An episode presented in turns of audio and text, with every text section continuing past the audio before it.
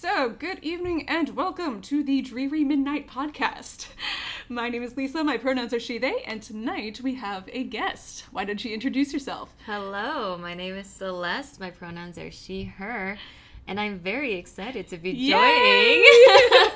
so, uh, we know each other from uh, tour guiding stuff. Yeah. If you're uh, wondering what kind of tour guiding, it's basically like this, except in person and in costume. Uh, I feel like I've told patrons a little bit about it, so head over to Patreon if you want to hear more. But yeah, so today is first entry in a series that will probably be, be called Hide Your Kids from Your Wife. um, because today we are talking about La Llorona. Because you have family who kind of knows about it, right? well, my family uh, originates from Mexico. Okay. And La Llorona is not. I'm not going to say originally from Mexico because I'm sure you have a lot of different. There's a lot of different versions throughout South uh, America. It's uh, as far Central. north as American South, Southwest, and as far south as sort of Guatemala-ish, Yeah. where the Mayans used to be. but Um, every country thinks that they are yeah. the origin. what I saw is basically uh, whatever country got fucked over by the conquistadors. Uh, there's a La Llorona story there. Um, yeah, because that is the basis of. yeah, so much, Yeah. so so much. Uh, but she's also an entry into sort of the Woman in White dictionary as well. uh, go to the overview of that for like a few episodes ago now if you want to hear more about that. Um, It's a fun episode. Yeah, it's great. but uh, also, trigger warning all of the base backstories involve child death. So, if that is not something that you're in the headspace for, uh, tune out of this episode. We'll see y'all in the next one. And as always, the show is brought to you by Patreon. Uh, if you'd like exclusive bonus content or shoutouts or a postcard club, uh, go to patreon.com slash dreary midnight. Um, and if you do not want to contribute money, rate and review wherever you get uh, your podcast. Shout out to Nana Susanna and left my very first review on Apple Podcast. So shout out to Nana Susanna, whoever you are. I appreciate you. But with that, let's get into it.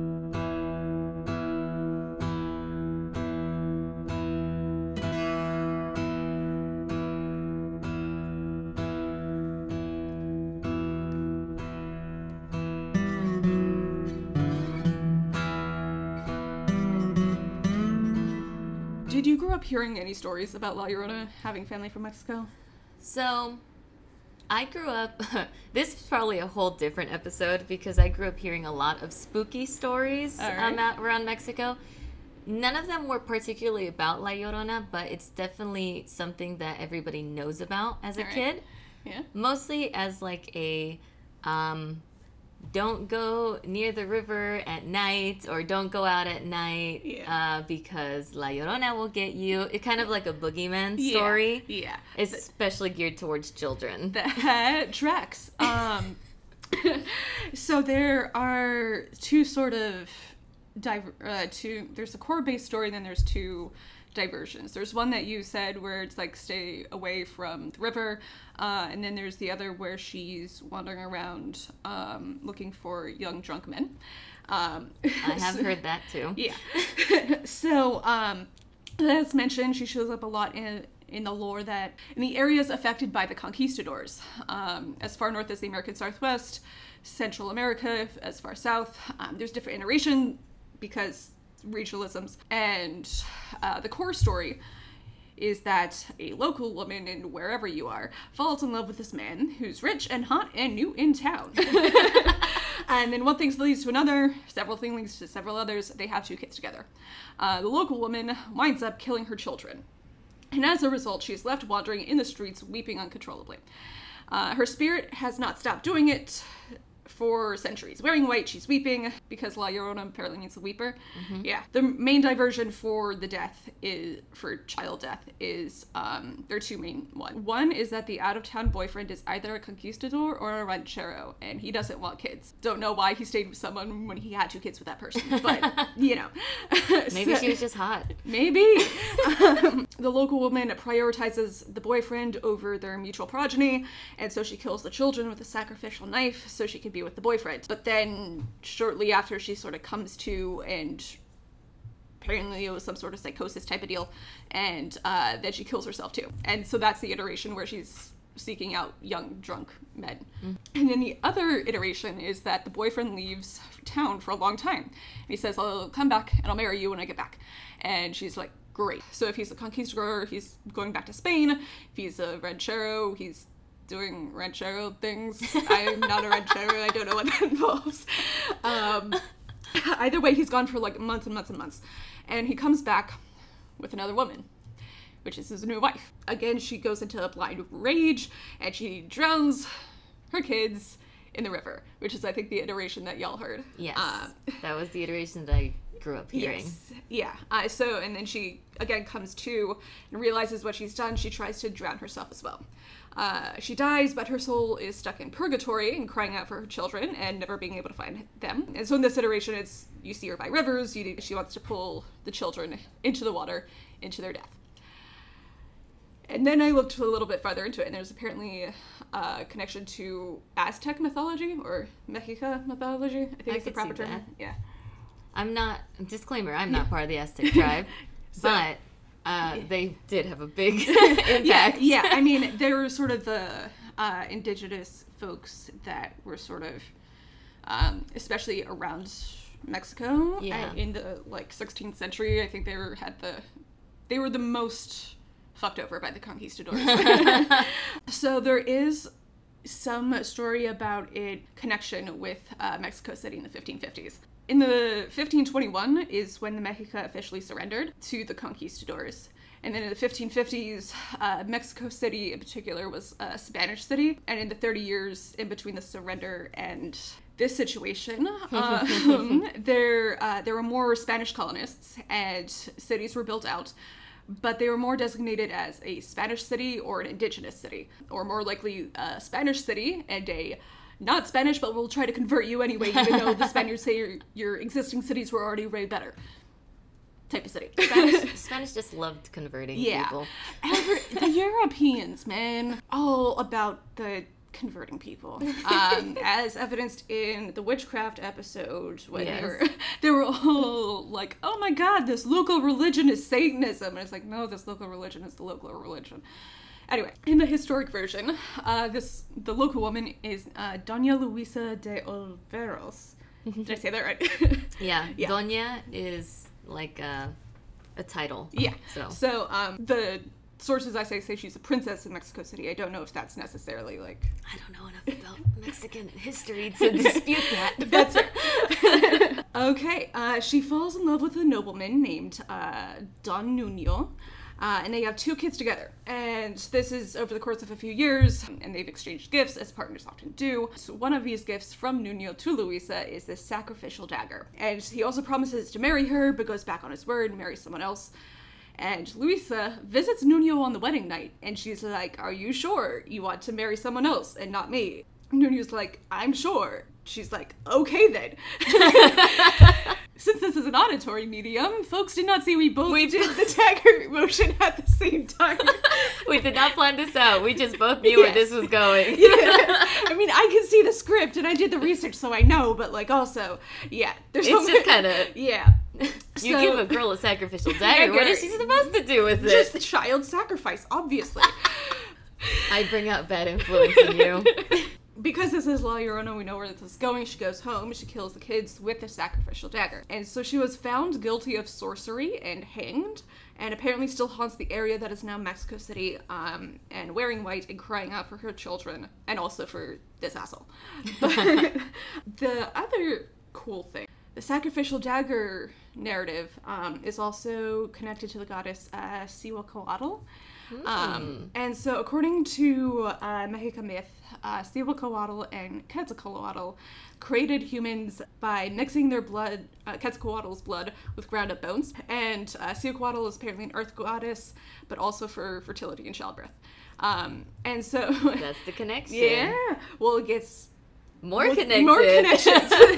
so in imagery uh, for Cihuacoatl, there are two depictions that I've seen.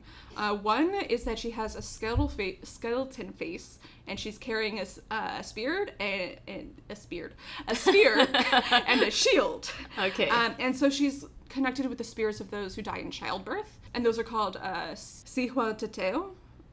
I'm not sure if I pronounced that right. Me Uh, neither. Comment below if uh, you have gentle corrections or send an email, drearymidnightpodcast at gmail.com. See, the problem with um, the indigenous languages in Spanish is that there's really No crossover. different like alphabet and everything. Yeah. Um, and it's interesting, uh, just sort of the linguistics part of my brain is like there's um, the otl suffix Mm-hmm. is uh, often used for deities, so it's like Quetzalcoatl, Cihuahuatl. Yeah. Um, Cihuacuatl, rather. Um, and then uh, their is, means snake, and so the other one of the depictions is she has a snake skirt. But anyway, so the spirits who die in uh, childbirth, Cihuateteo, they are depicted in the same skeletal s- style because dying in childbirth is like into dying in battle. Hell yeah. Yeah. Hell yeah. yeah, but uh, the philosophy being that the uh, spirit of the infant is sent down by the gods at the time of childbirth, and you have to like literally go to battle with the gods in order to uh, keep the child on earth. If the parent dies in the process, then well, they fought valiantly against the Yeah. deities, and they deserve to be buried with honor.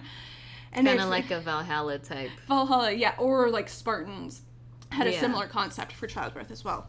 Um, and if the parent wins, uh, they get to keep the baby and also their life. Other fun fact that I didn't know where else to put. Um, sometimes, uh, if you die in childbirth, sometimes body parts were removed from the dead parent's body because they were believed to carry special powers in battle. Because, like, well, if they brushed with the Yeah. gods, then No, that something's makes bound to run sense. off. um, so the other depiction of Cihuacuatl um, is that she's wearing white and carrying a cradle on her shoulders. Oh. And when she puts the cradle down, there's a sacrificial dagger or saf- sacrificial knife shaped arrowhead inside. So it's not actually like a child. So this part of her mythos is connected to her own child, Mixcoatl. Um, and he's the god of the hunt and identified with the Milky Way and also with several stars because she left her son at the crossroads to die of exposure. She still returns to see if he's ever come back, and all she sees there is the sacrificial knife. wow. dun. Yeah. okay, so basically like all connecting somehow. all connecting yeah and it's this interesting sort of way that localization rubs off onto Mm-hmm. everything like there's this one myth indigenous to this area Yeah. and so there's a rollover when something else happens and you have some notes but you were well, about to say yeah. I mean, no. So the I really like this. I had never heard of the sacrificial dagger concept yeah, before. yeah um i had heard about the like he didn't want children or so the version that i grew up hearing was she drowned his children as an act of revenge because he ran off with another woman Oh, so he And goes so to Spain or like- wherever and he has the kids with this other person. And then no it's her kids Okay. but in that you know psychosis Yeah. she's thinking i'm going to take away something he loves Oh. and therefore drowns her children Oh. but immediately regrets it and you know Because oh my god, I also love these things. yes because i killed my own children so then she trigger warning it's for suicide but she Yeah. tries to kill or she does succeed in killing herself but when she goes and this is obviously the christian element when she goes to heaven they the god tells her well no because you killed your children so you have to go find their souls and so she is forced to wander the earth looking for her lost children Oh. and crying because she's trying to find them. So she's calling out to her children Oh. um, and also crying because of the guilt that she feels for what she did And child death. and child death. So she, if you're a child who grew up with this story and you're near a creek or something and you hear somebody crying, then your immediate first thought is, I don't want to get kidnapped Oh, or drowned. That makes sense. So you run home. yeah. My dad said that there was actually a creek near his house. And um, so no matter what they heard, it could have been just any person, it could have been an animal. Yeah. It could have been just the wind, but if they would hear anything that sounded suspicious, they would immediately run like, home. Goodbye. Yeah, you like, know, we're not- don't risk We're it. not gonna. I do have one element. Uh, I wrote it down. Hmm. Well, because I interviewed both my mom and my dad. Okay. And disclaimer, Hmm. I grew up, my parents are from a very small town in the state of Michoacan, Mexico. So this is obviously regional stuff. Yeah. Uh, where is Michoacan in the geography of Mexico? It's more south. She, my mom said that she had actually heard that um, La Llorona not only takes children and drowns them, but a lot of people in Mexico, if they hear her, it's because you didn't take good care of your children. Oh damn! So it could also be So if you the up, parents. yeah, would it be if you're like, so like you mentioned being there when you were thirteen? So if it's like, would if Oh, your mom hear yeah. it, heard it while you were there when you were thirteen, would that It's- still count? Or like, Yeah, I guess it's more like if you don't take good care of your children, she will haunt you.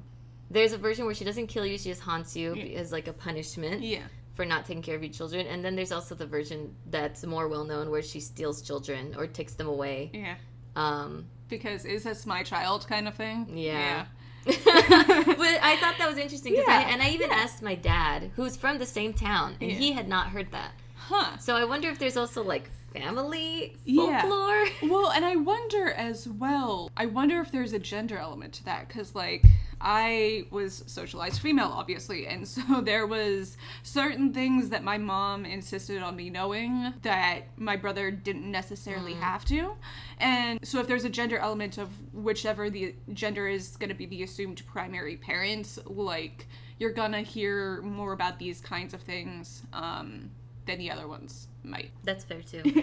Just like a curious thought, co- totally spitballing. Did not do any uh, additional research on that. I sadly I do not have any firsthand accounts of La Llorona. okay. My dad did mention that anyone who saw her did she was basically just like she looked like a normal woman. Mhm. She had white a white gown, Mhm.